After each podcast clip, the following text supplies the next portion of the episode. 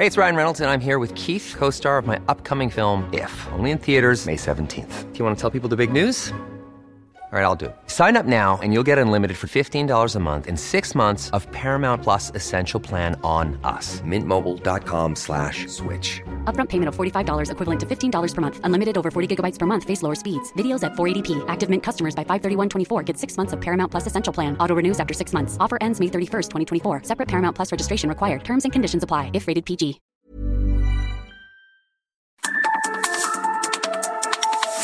De norte a sur, las coordenadas de la información.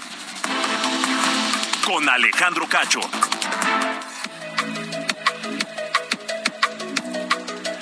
Son las 8 de la noche en punto tiempo del centro de la República Mexicana. Gracias por continuar en la cadena nacional de Heraldo Radio, que transmite para toda la República Mexicana y también para eh, los Estados Unidos, en buena parte del territorio norteamericano, para toda la gente que nos escucha ya, todos los mexicanos, todos los latinos que escuchen algo en español en su, en su idioma materno y por supuesto noticias que les atañen, les importan. Esta noche aquí en De Norte a Sur vamos a hablar de eh, la inflación, porque pese al paquete contra la inflación y la carestía implementado por el gobierno de México, en julio el índice de precios, la inflación, pues volvió a subir y llegó al 8.15% anual.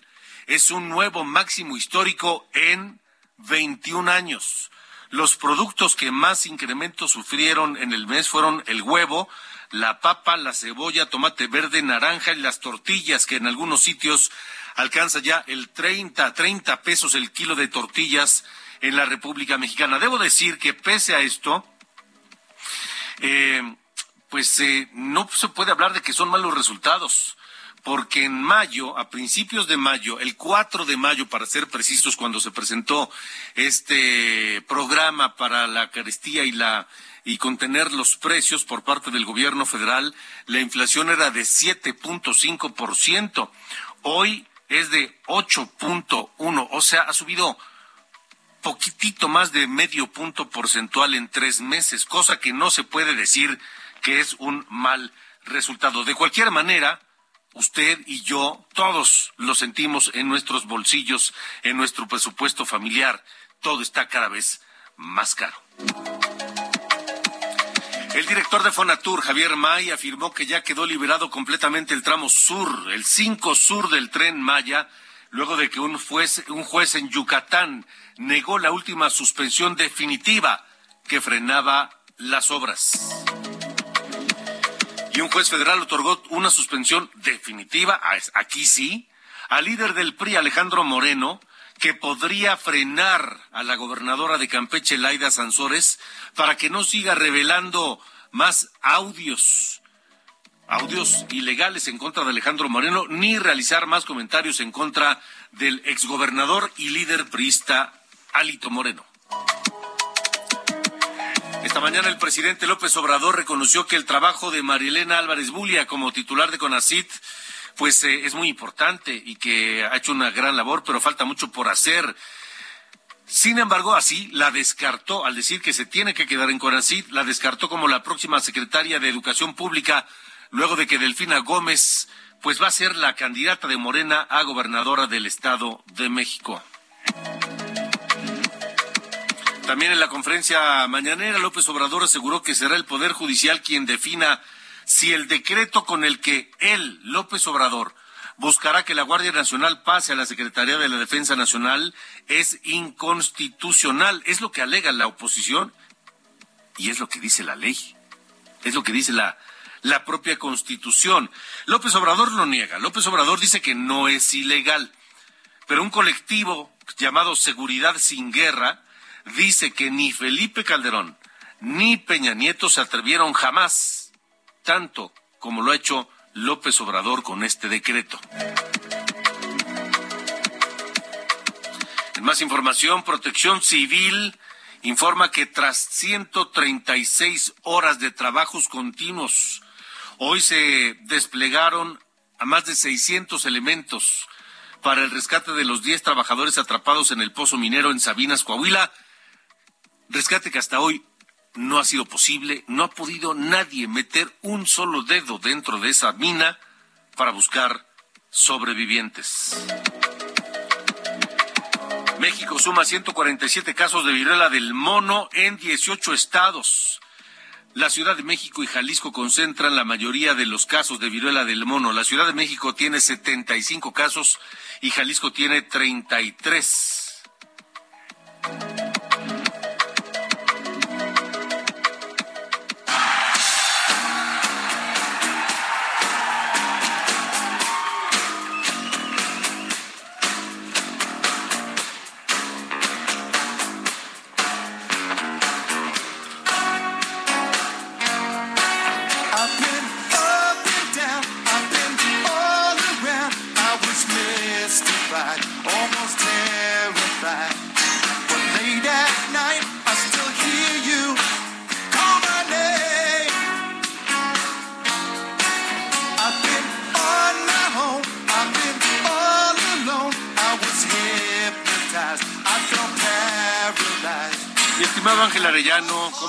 ¿Cómo te va? Buena noche. ¿Qué tenemos hoy en la parte musical del programa?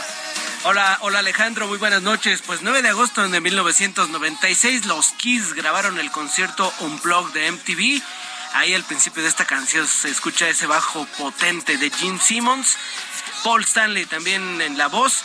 Y para esta presentación invitaron a los miembros antiguos del grupo, es decir, Peter Chris y Ace Frehley, la alineación clásica, después de lo cual, después de este concierto, de esta especie de reencuentro, pues fue también recibida por los fans que decidieron presentarse en algunos conciertos los cuatro miembros originales que se reunían desde, desde 1980 que no tocaban juntos. Esta canción se llama Sure Knows Something.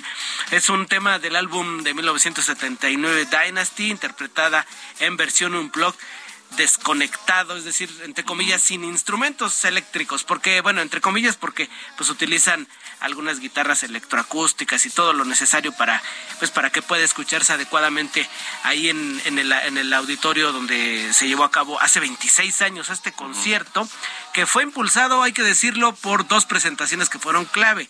Una en 1991, el Unplug de Paul McCartney, y en el 1992 el Unplug de Eric Clapton, un clásico también en donde dio a conocer Tears in Heaven. Recordarás, Alejandro. Tears in Heaven, un, un tema, híjole, estremecedor por la historia que hay detrás de él y, y una gran canción, por supuesto. Sí, una gran canción que se la compuso a, pues, a su hijo que, que murió de, después de caer de, de un de, una, de un alto edificio. un balcón, sí, sí, entonces, pues ahí está para la historia, 26 años del concierto un blog de los Kiss sin maquillaje. Y nos vamos con esta versión de Tears in Heaven, me dice mi compañero Emanuel, el operador, que aquí está, pues para recordar también este clásico de eh, las presentaciones Unplugged. Es la versión de Unplugged, es la versión de estudio, bueno, pero de todas maneras, es un buen tema, Alejandro. Es un gran tema, sí. Súbele, mi querido Manuel.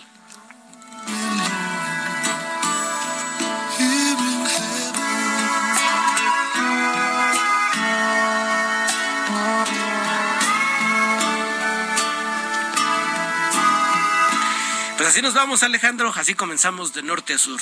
Sí, sí, sí. Esta canción, Tears in Heaven, eh, Lágrimas en el Cielo, este, híjole, no puede proyectar más dolor, porque eso es lo que, lo que proyecta, dolor y amor, es lo que proyecta esta canción. ¿no? Sí, exactamente. Y pues la fue estrenada ahí en el concierto Unplug. Así es. Vámonos entonces con esta canción, Alejandro. Gracias, Ángel. Así empezamos. Comenzamos.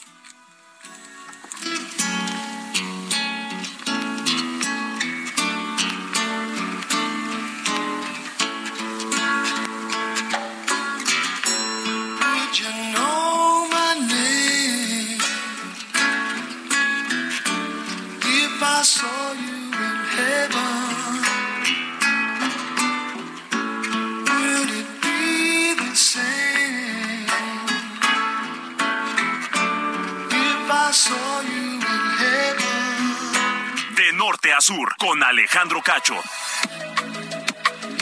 Vamos a Coahuila. Alejandro Montenegro, mi compañero corresponsal, allá está pendiente de lo que ocurre en torno de este pozo artesanal que, algunos llaman mina, pero en realidad no lo, no lo es, eh, de carbón, donde se encuentran atrapados ya, o sea, van a cumplirse ya una semana de este desplome, 10, diez hombres que no han podido ser rescatados y los trabajos pareciera que desesperadamente están entancados, no, no se, no, no, no, no avanzan. Alejandro, te saludo, buenas noches. Se los conoce más bien como pocitos, es la frase que se utiliza allí en la región carbonífera para describir a estas estructuras verticales de donde se extrae eh, carbón. Y bueno, pues comentarte que el día de hoy, bueno, pues continúan estos trabajos de extracción de agua. Ya son eh, seis días los que llevan estos diez mineros atrapados. Ayer, después de que se ingresó el tren de la Secretaría de la Marina, bueno, pues eh, se encontró, se tocó con mucho material, con láminas, con pilotes de madera. Fue imposible que ingresara hasta el fondo de los pozos y por lo tanto, bueno, pues se determinó que no había ninguna posibilidad de que se ingresara todavía hasta ayer. Hoy tampoco ha sido posible. El nivel de agua, bueno, pues sigue bajando en los pozos. Hoy el gobernador de Coahuila, Miguel Riquelme, decía que lo ideal es que estos pozos a 1.20 metros, que el nivel de agua sea de 1.20 metros para que sea posible y seguro para los rescatistas ingresar.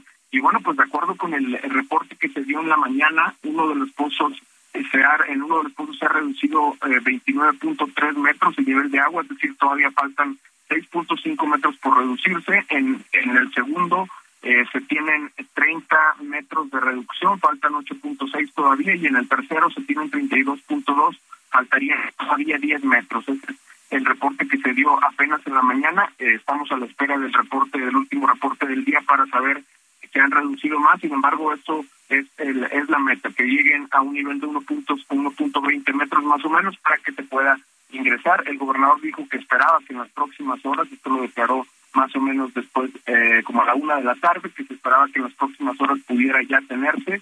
Y eh, sin embargo, el presidente López Obrador dijo que sería hasta mañana, jueves, cuando ya inicie finalmente este rescate, Alejandro. Una semana después del colapso, ¿no, Alejandro? Así es, mañana se cumple ya la primera semana eh, de este de esta inundación del pozo y bueno, pues eh, ya con eh, pues pocas esperanzas, cada vez se reduce más la esperanza de encontrarlos con vida, Alejandro. Y no ha habido una sola señal de vida de ninguno de los diez que están que quedaron ahí atrapados. No, no se ha tenido ninguna comunicación con las personas atrapadas, solamente se tiene la esperanza de que hayan podido resguardarse ahí en una bolsa de aire que, que, dicen eh, familiares que hay adentro de la del, del pozo. Pues ojalá que sí sea, sería, sería milagroso. Gracias, Alejandro Montenegro. Muy buenas tardes. Hasta luego, buena noche. Ocho con doce. Hoy el presidente López Obrador, temprano en la mañanera, aseguró que se van a fincar responsabilidades contra quien resulte responsable de la mina de Sabinas, Coahuila, en esa donde están atrapados los diez eh, mineros. ¿Saben por cuántos años eh, son estas concesiones? ¿Cuándo vence la concesión que se entregó en el 2003? Vence en el 2053. Es una concesión de 50 años. Entonces, claro que vamos a eh, fincar responsabilidades, pero primero es el rescate, primero es eso, o sea, lo que estamos haciendo ya inició la Fiscalía la investigación para castigar a los responsables? Bueno, podríamos empezar por saber quiénes son los responsables, cómo se llaman, dónde están, a qué se dedican, si los tienen localizados, porque el asunto francamente se ha manejado con con una nebulosa en torno de quién es el dueño de la mina o quién opera la mina, en fin, no han sido claros. La información no ha salido con la con la prontitud necesaria del caso. Porque uno se pregunta, ¿esas son las condiciones en que se debe trabajar en una mina? Por supuesto que no. ¿Y por qué no ha habido una supervisión adecuada por parte de las autoridades responsables de eso? Llámese quien sea, Protección Civil, Secretaría del Trabajo, el IMSS, quien sea. El supuesto dueño es Cristian Solís. No tiene ninguna concesión minera, pero de esos pozos que trabajan aparentemente de, manera ilegal, irregular, de esos pozos se extrae carbón que llega a la Comisión Federal de Electricidad, porque la Comisión Federal de Electricidad, por decisión del presidente, pues volvió a utilizar carbón para generar energía, un, un, carbón, este, un combustible contaminante. Bueno, pues llegan a la CFE a través de prestanombres y de la venta de compañías que están registradas como proveedoras de la de la Federal de Electricidad precisamente. Sobre este tema, saludo a Andrea Vega, periodista de Animal Político, que ha investigado sobre el asunto y tiene hallazgos muy interesantes. Andrea, te saludo, gracias por estar con nosotros en De, Norte a Sur.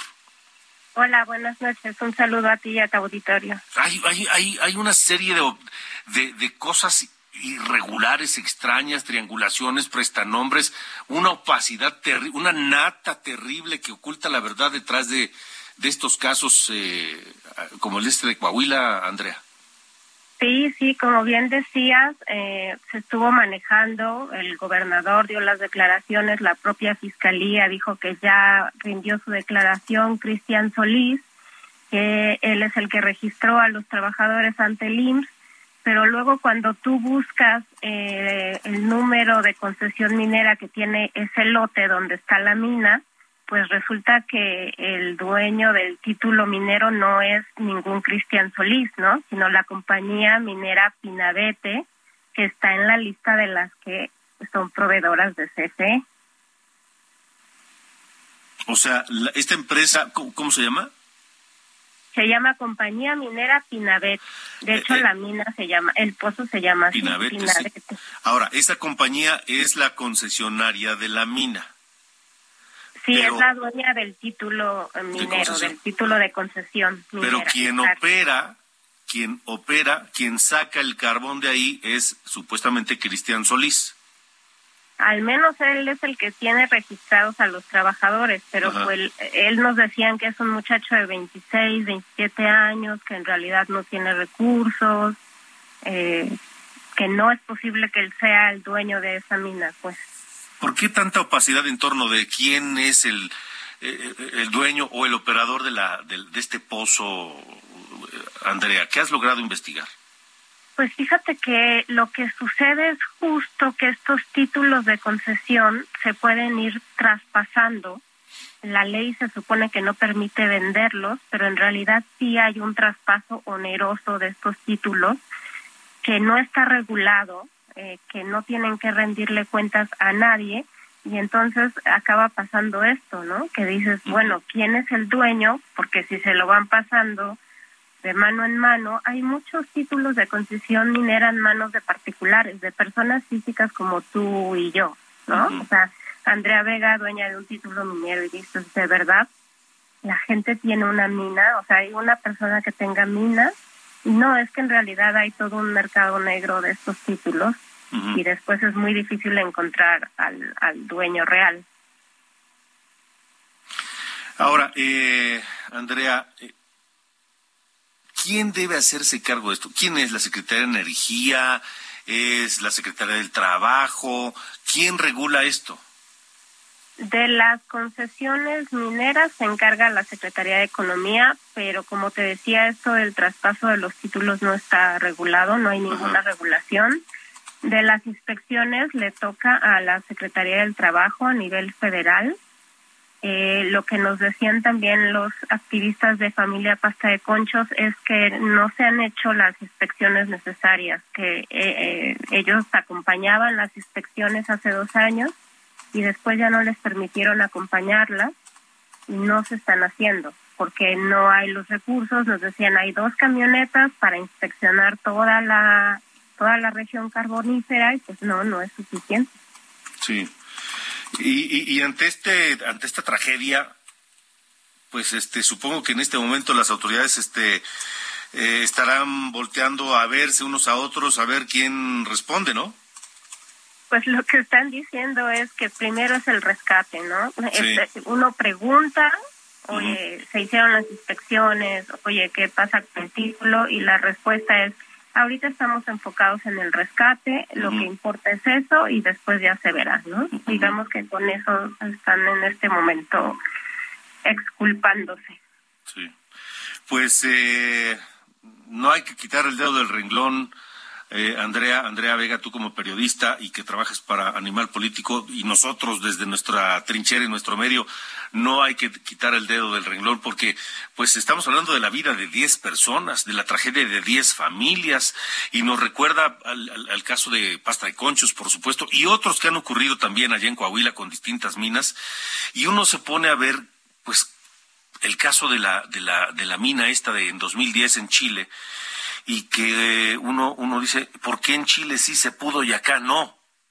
Exactamente, así es, exactamente. Y la gran diferencia, pienso yo, eh, Andrea, tú dime lo que opinas, es que seguramente en aquella mina en Chile se, se cumplió con todas las regulaciones de seguridad este, necesarias que permitieron a los 33 mineros en 2010 guarecerse eh, eh, y, esperar a que los rescataran dos meses después. Sí. Es que aquí el problema, lo que nos explicaban, es que no se hacen, justo no se cumplen los protocolos de seguridad que se deben cumplir para que este, estas inundaciones, estos derrumbes, que no fue un derrumbe en realidad, nos explicaban que se deben hacer eh, orificios de 10 metros antes de seguir avanzando en, en quitar la pared y eso seguramente no se hizo. Esto es justo para prevenir, tú haces el orificio y ves si sale agua o sale gas, pues ya no sigues quitando la pared, pero cuando esto no se hace, pues topan con agua, se les viene encima toda esa avalancha de lodo, carbón, y por eso quedan atrapados. Sin duda. Andrea Vega, gracias por haber estado con nosotros, seguiremos al tanto.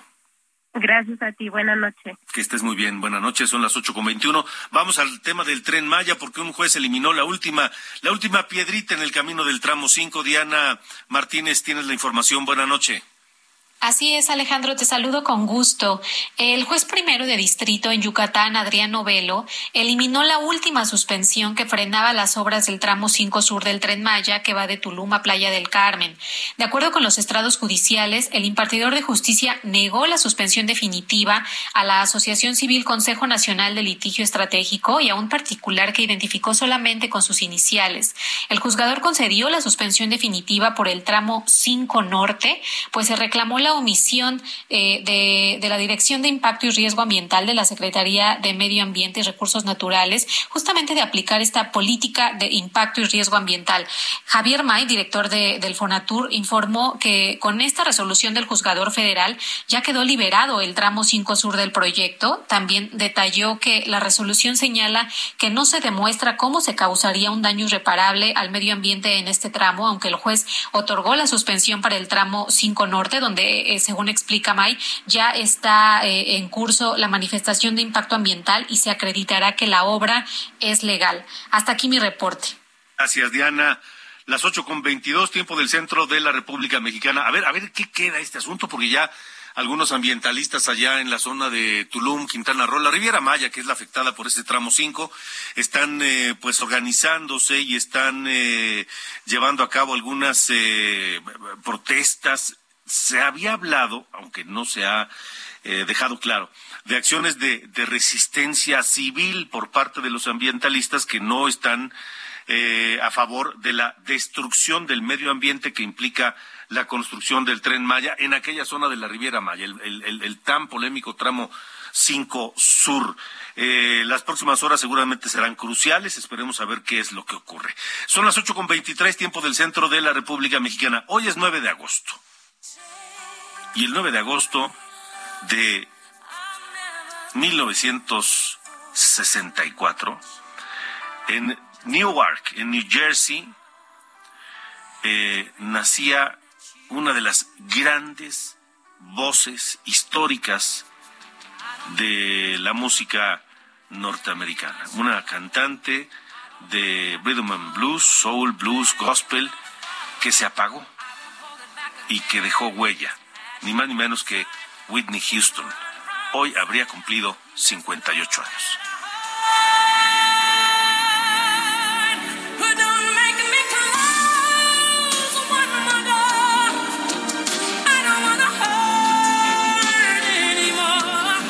escuchando Whitney Houston. Nos vamos a una pausa. Estamos en De Norte a Sur transmitiendo para usted en todo el país y más allá de nuestras fronteras. Yo soy Alejandro Cacho. Tenemos pausa. Regresamos con mucho más todavía. Hablaremos de lo que ocurre en torno de el hijo de Andrés Manuel López Obrador, José Ramón, que vive en Houston. Regresamos.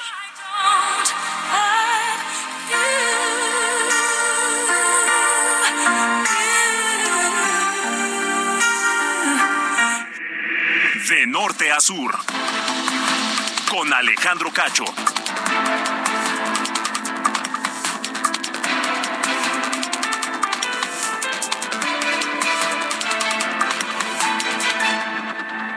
De Azur, las coordenadas de la información. Con Alejandro Cacho. Millions of people have lost weight with personalized plans from Noom, like Evan, who can't stand salads and still lost 50 pounds. Salads, generally, for most people, are the easy button, right?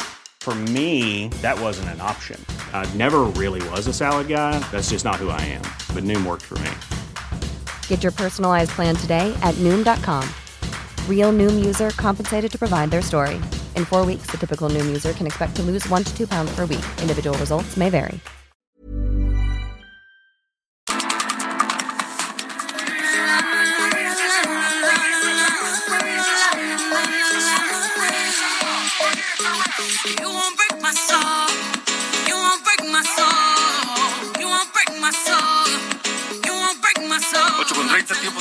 De la República Mexicana. Es ni más ni menos que Beyoncé, que no había llegado a los primeros lugares del Hot 100 del Billboard desde el 2008. ¿Se acuerda con aquella canción del Single Ladies?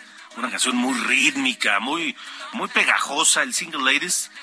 Pues desde entonces, 2008, no pegaba a eh, Beyoncé un tema como ahora con este Break My Soul. La primera vez en una década que llega al número uno de las listas en los Estados Unidos con su álbum Renaissance. Y este, este sencillo, Break My Soul.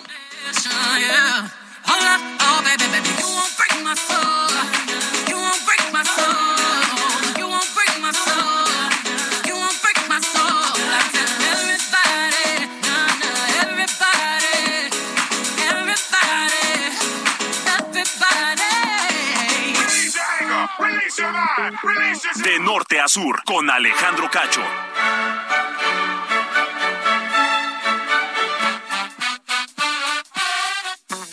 Maestro Carlos Allende, ¿cómo le va? Qué gusto saludarle esta noche de martes. absoluto, un absoluto placer tener este, este breve momento de, de, de convivencia, de tertulia radiofónica. Así es, señor. Breve pero sustancioso. Sin duda, como, como todo lo bueno en la vida, ¿no? Sí, señor. Así como los perfumes que vienen en botella chiquita, pero ay, qué buenos son. Los caros son los buenos. No aplica siempre lo que lo pequeño es bueno, pero está bien. Eh, Yo estoy de acuerdo, sin Sí. duda. Pero bueno, a ver, aquí en, en este asunto de los mineros, escuchaba que tenías una entrevista al respecto con este, una reportera de Animal Andrea Vega, Político. Sí. Em, ha sonado mucho el tema de quién Cariño Santo es el dueño de la empresa que tiene la concesión de, de esa mina en Sabinas. Sí. Tengo la información que es un tema público. eh, esto lo que les voy a contar está en el registro público de la propiedad y en la Dirección General de Minas de la Secretaría de Economía.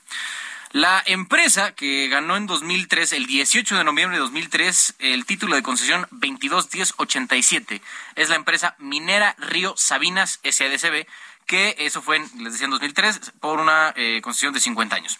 Esa concesión luego fue traspasada a otra empresa de nombre Compañía Minera El Pinabete SADCB, eh, misma empresa que fue eh, fundada en 2012 por Héctor Omar Villarreal González y quien asumo es su hijo, Héctor Omar Villarreal Beltrán. Héctor Papá fue tesorero del Ayuntamiento de Sabinas durante las administraciones de David Yutani en el 91 y 2003, que fue justamente cuando se dio la concesión. Coincidencia de la vida. Durante siete años estuvieron ahí en el negocio de la minería de carbón, hasta que en 2019 le vendieron toda la empresa por 50 mil pesotes a Luis Rafael García Luna Acuña y Arnulfo Garza Cárdenas, y estos que Jabón los patrocina. Bueno, a eh, Luis Rafael es, eh, es de Tamaulipas y él es hijo de alguien de su homónimo, Luis Rafael García Luna, su papá, quien fue delegado del ISTE en Tamaulipas durante la administración del exgobernador Tomás Yarrington, otro así, otro de las grandes luminarias del PRI. Sí, hombre. Curiosamente, curio- y curiosamente, fíjate, el actual gobernador de ahí de Tamaulipas, este Francisco Javier García Cabeza de Vaca, lo denunció a esta persona, al papá de Luis Rafael, bueno, a Luis Rafael García Luna Papa, por eh, corrupto, y que era un hijo suelto cual, y que él y su esposa habían comprado bienes fuera de su alcance como servidores públicos. Y también su, su señora madre se llama Aida Cuña, también es otra este, fichita, porque cuando fue contralora del Parque Fundidor en Nuevo León, el periódico El Norte publicó que había caído en nepotismo y conflicto de intereses porque contrató a su sobrino como director jurídico y porque le pagó 1.3 millones de pesos a una empresa que casualmente era de su esposo y de su hijo. Entonces, estamos ante una, eh, al menos en los registros públicos que se alcanza a consultar en, desde, pues, desde el Internet, eh, estamos ante un grupo de gente de, que ya tienen, pues, digamos, sus que veres en la política, en la alta política mexicana, y eh, no encuentros muy eh, eh, cordiales, digamos, con, con la misma. Entonces, yo nada más espero que la Fiscalía de tanto General de la República como la de Coahuila tengan en cuenta a estas personas para ver si las llaman a declarar o a ver qué es lo que pasa con estos individuos. Mm, Ahí están, pero ese es el nombre. Muy, Luis muy. Rafael García Luna Acuña. Muy interesante, muy interesante. Ahí nada más. Muy bien, muchas gracias. Fuerte abrazo, mi Igualmente, un abrazo. licenciado Cacho. Igualmente. Ocho con De norte a sur, con Alejandro Cacho. Bueno, tenemos más, más, más, más información, por supuesto.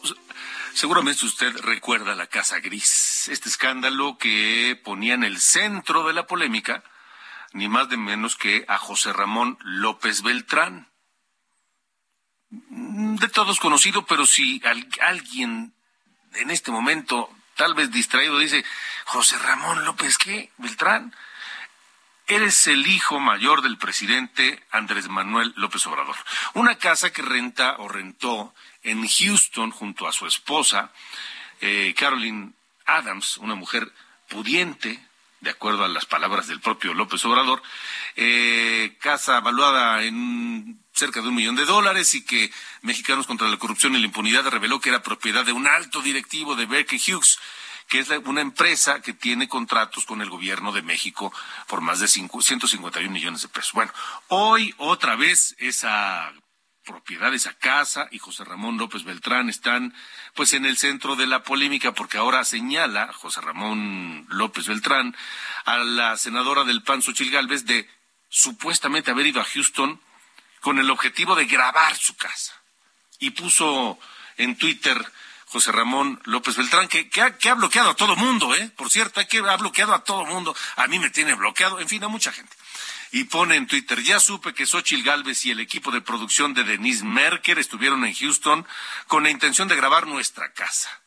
Se ve que no quieren dejar de molestar con lo mismo. Dejen de acosar y calumniar con sus novelas chafas. Aburren con sus mentiras, dice José Ramón López Beltrán. Senadora Xochitl Gálvez, ¿cómo te va? Buenas noches. Alejandro, qué gusto saludarte a ti y a todo el auditorio. Pues ojalá fuera una novela, pero es de la vida real. El, el señor vivía en un exclusivo fraccionamiento Jacob Reserve, por cierto, bastante, bastante interesante el fraccionamiento, bastante lujoso. Ajá. Y, y pues es, es real, él vivió en esta casa que sí pertenecía a un alto ejecutivo, que por cierto incrementó eh, Baker Hughes sus contratos con Pemex de una manera impresionante. Entonces lo que yo estoy denunciando es un potencial conflicto de interés porque hoy más que nunca confirmó que José Ramón López Beltrán sí conocía a, a Kay Schilling. Tan lo conocía que inmediatamente se le avisó que había estado yo afuera de su casa, por cierto, afuera de su casa lo digo, en la calle, en la banqueta, este, grabando un video para lo que será mi próximo eh, informe legislativo. Ahora, eh, Xochitl, este, mm, ¿no se supone que José Ramón López Beltrán ya no vive en esa casa? Por eso me sorprendió porque él dijo que visitó nuestra casa. Sí, O sea, exactamente, por eso te ¿no? pregunto. Se supone que ya no vivía ahí él, ¿no? Bueno, hoy ha vuelto a decir que no vive ahí, que hace dos años que dejó la casa. Eh, eh, yo ni lo estaba acosando, pues por cierto él estaba en México, o sea, cuál ganas de grabarlo a él y a su esposa. Simplemente lo que yo hice fue esto, grabar un video en la calle, en la mitad de la calle, eh, pues diciendo que eh, parte de mi chamba como secretaria de la Comisión Anticorrupción había sido hacer estas denuncias en Estados Unidos para que se investigue este potencial conflicto de interés. Y lo hice allá porque allá las leyes anticorrupción son muy estrictas y aplican de manera muy importante a las empresas que trabajan en países corruptos, como es el caso de México. México está considerado un país en riesgo por sus altos niveles de corrupción. Entonces, pues mis denuncias se hicieron en la Security Exchange Commission y en el Departamento de Justicia de Estados Unidos. Entonces, eh, pues ya no sé por qué se molesta tanto. Eh, yo no conozco el domicilio de su nueva casa, este, aunque los rumores son que es bastante lujosa en un fraccionamiento bastante lujoso. Mm, Él aparentemente es abogado en México, pero pues, no sé, no sé de qué vive, no sé si ya pasó su examen en la barra de abogados, no sé si litiga en Estados Unidos, pero por lo que yo estuve leyendo antes de ir, es que esto no es un delito si tú estás en la calle. O sea, tú puedes grabar en la calle eh, este sin eh, meterte a la casa. Yo no tengo ninguna orden de restricción ni mucho menos. Salió el actual dueño, le expliqué este pues de qué pasaba y ya me, me, me, me quitó mi tarjeta de la memoria. Yo diría me la robó bien este, de un, un tono muy amenazante y pues yo no quise meterme en problemas. y Ese, ese, señor, ese hombre que salió habitante de la casa, ¿es el dueño o es el que está viviendo ahí ahorita?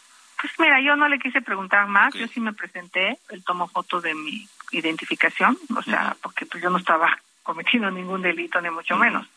Y le expliqué eh, por qué estaba en ese lugar, en qué consistía mi trabajo como senadora. Y este y salió como a la defensa de José Ramón diciendo lo mismo, ya no hagan telenovelas, ya no Ah, sí. O sea, Sí, sabía o sea, de qué se trataba el asunto. Es decir, no era un, un, un individuo ajeno al todo el tema No, que la No, rentó no. de pronto, ¿no? No, no, no, no, pues, o sea, José Ramón diciendo que él no conocía a Kit Schilling, que él había rentado la casa a través de un corredor de bienes raíces Sí. este y bueno pues cuando te vas no tienes por qué tener el domicilio del dueño no Sí. y mucho menos del nuevo dueño Sí. o sea si se supone que Kit Schilling la vendió o sea lo que está de fondo y yo quiero que el público entienda es por supuesto que no es un delito que el hijo del presidente vive en una casa de un millón de dólares quizá es condenable desde el punto de vista ético y moral porque el presidente se le ha pasado diciendo que se pueden vivir con 200 pesos en la bolsa y con un par de zapatos. El problema es que esta empresa en la que trabajaba Kit Schilling creció sus contratos con Pemex de una manera tremenda. Y que sí se configura el posible conflicto de interés. Y ellos jamás presentaron la totalidad de los pagos de la residencia que evitaron. Y yo casi puedo presumir que les prestaron esa casa. Y después quisieron arreglar un contrato y quisieron decir que José Ramón trabajaba con el dueño de Vidanta, de los hijos del dueño de Vidanta, este, acomodando el cómo podía pagar una renta de ese tamaño. 100 mil pesos mensuales se pagan de renta en ese fraccionamiento. Cinco mil dolaritos nada más. Dijo, pues está cañón, ¿no? O sea, y sobre todo si hace cuatro años este, pues no tenías, no sabías a qué te ibas a dedicar en la vida. Sí.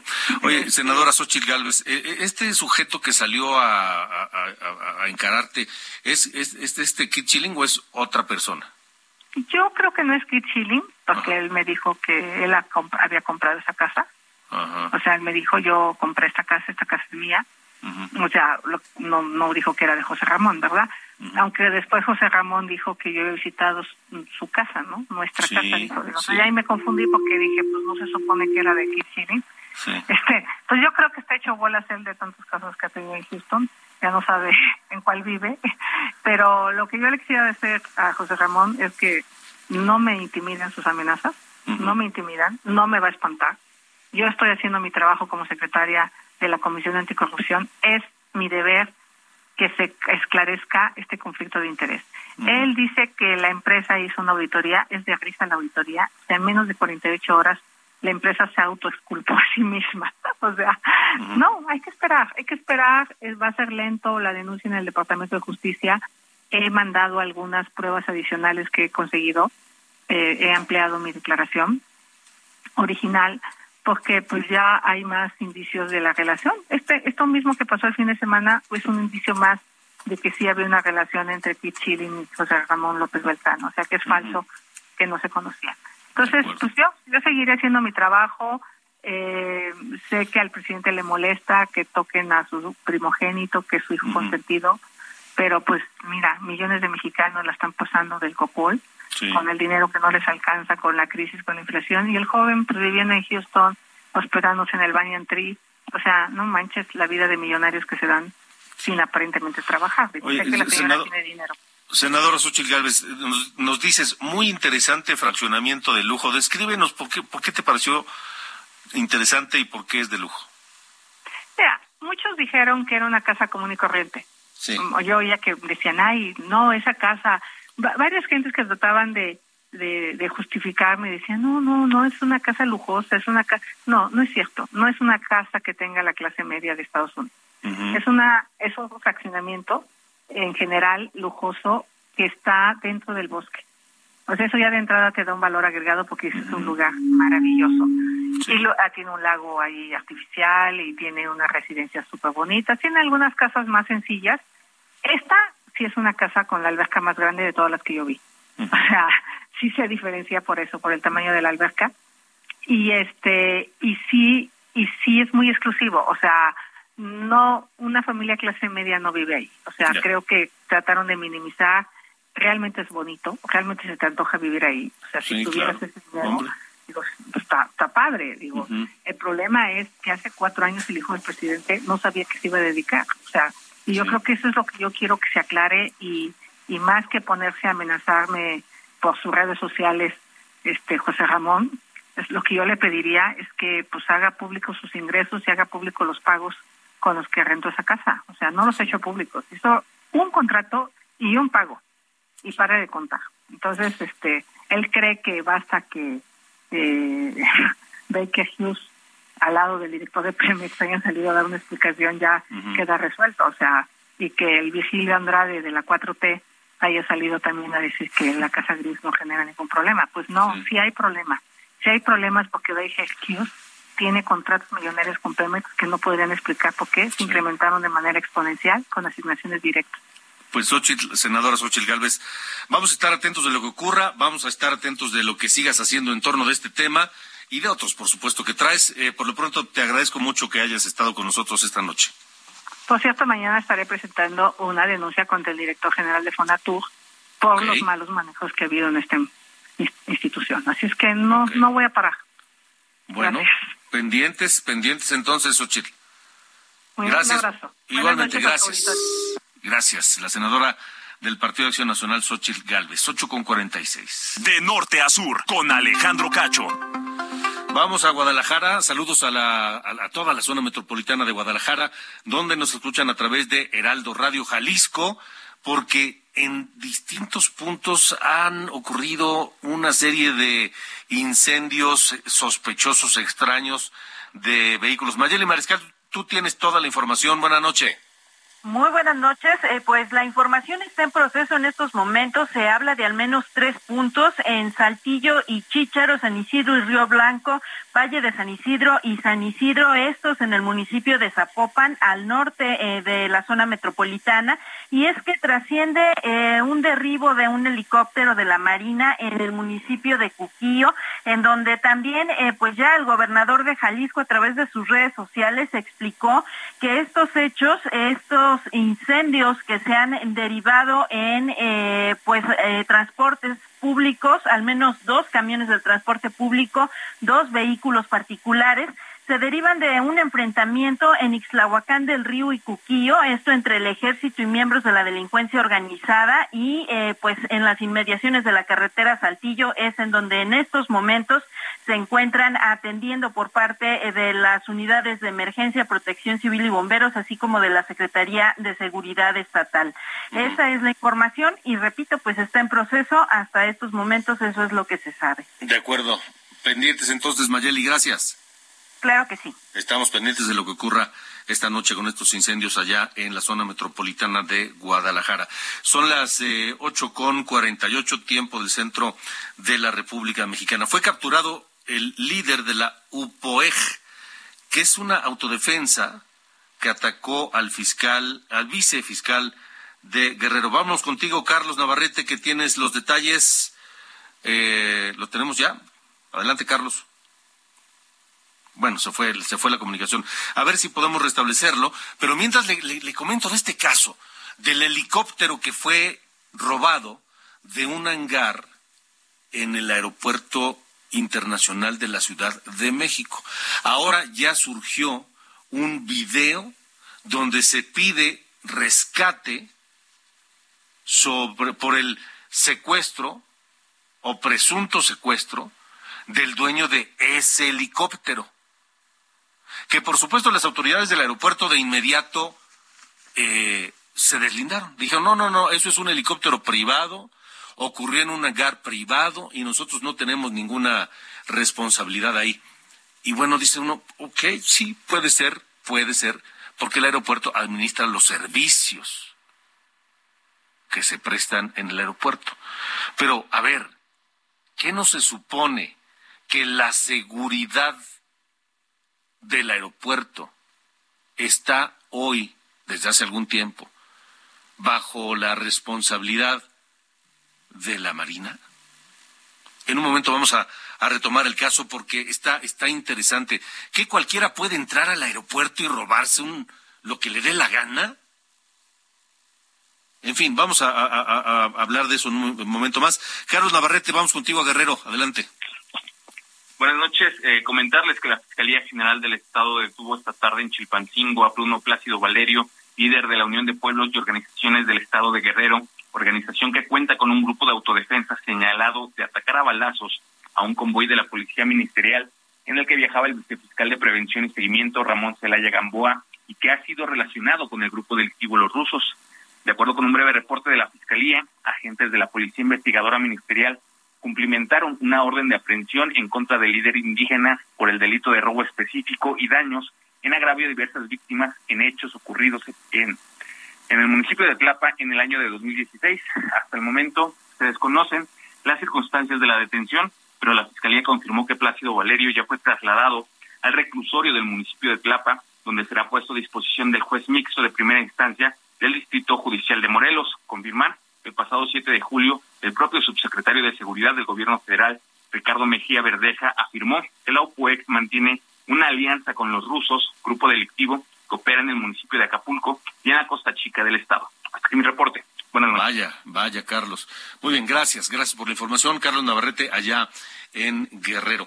Le, le comento que, retomando este asunto del, del aeropuerto y del helicóptero robado, como le decía, que cualquiera puede entrar al aeropuerto, así sea a los hangares, como le venga en gana, y robarse un, un helicóptero que no hay una torre de control que se supone que regula todos y cada uno de los despegues y aterrizajes de cualquier aeronave en el aeropuerto, las 24 horas, los 365 días del año, es seguridad nacional.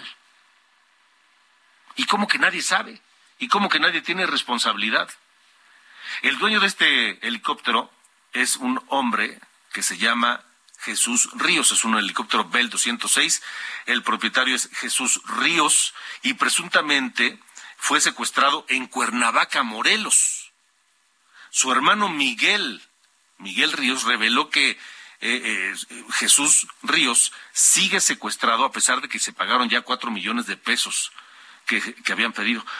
Su hermano, el propietario del aeropuerto y eh, de- perdón, el propietario del helicóptero y de dos aeronaves más en el aeropuerto de Cuernavaca, las cuales rentaba y pilotaba para vuelos privados, recibió una llamada días antes donde dos personas lo citaron con la excusa que tenían que eh, interés en un vuelo y fue secuestrado y luego llegan al aeropuerto de la Ciudad de México y se roban un helicóptero. Y nadie dice nada, nadie se hace responsable, insisto, más allá del secuestro, que es un asunto grave, ¿Cómo puede alguien llegar al aeropuerto, entrar a un hangar y robarse una aeronave? Insisto, ¿qué no se supone que el aeropuerto, precisamente por cuestiones de seguridad, está bajo el resguardo de la Marina? de las Fuerzas Armadas? ¿No se supone que esa fue una orden del presidente?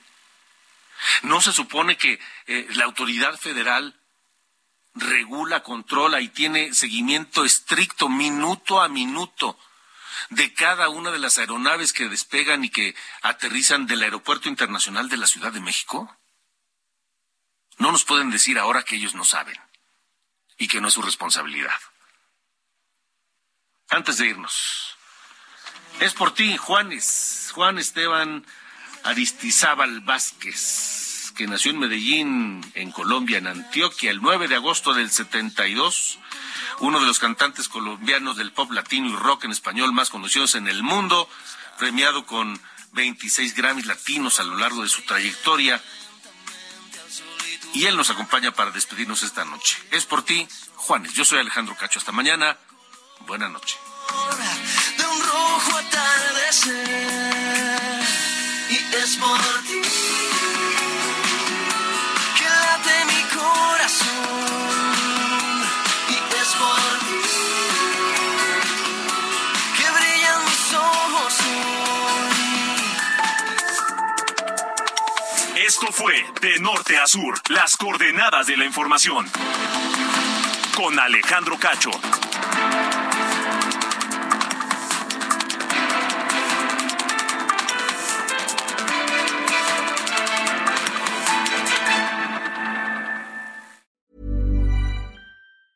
Even on a budget, quality is non-negotiable. That's why Quince is the place to score high-end essentials at 50 to 80% less than similar brands. Get your hands on buttery soft cashmere sweaters from just 60 bucks, Italian leather jackets, and so much more.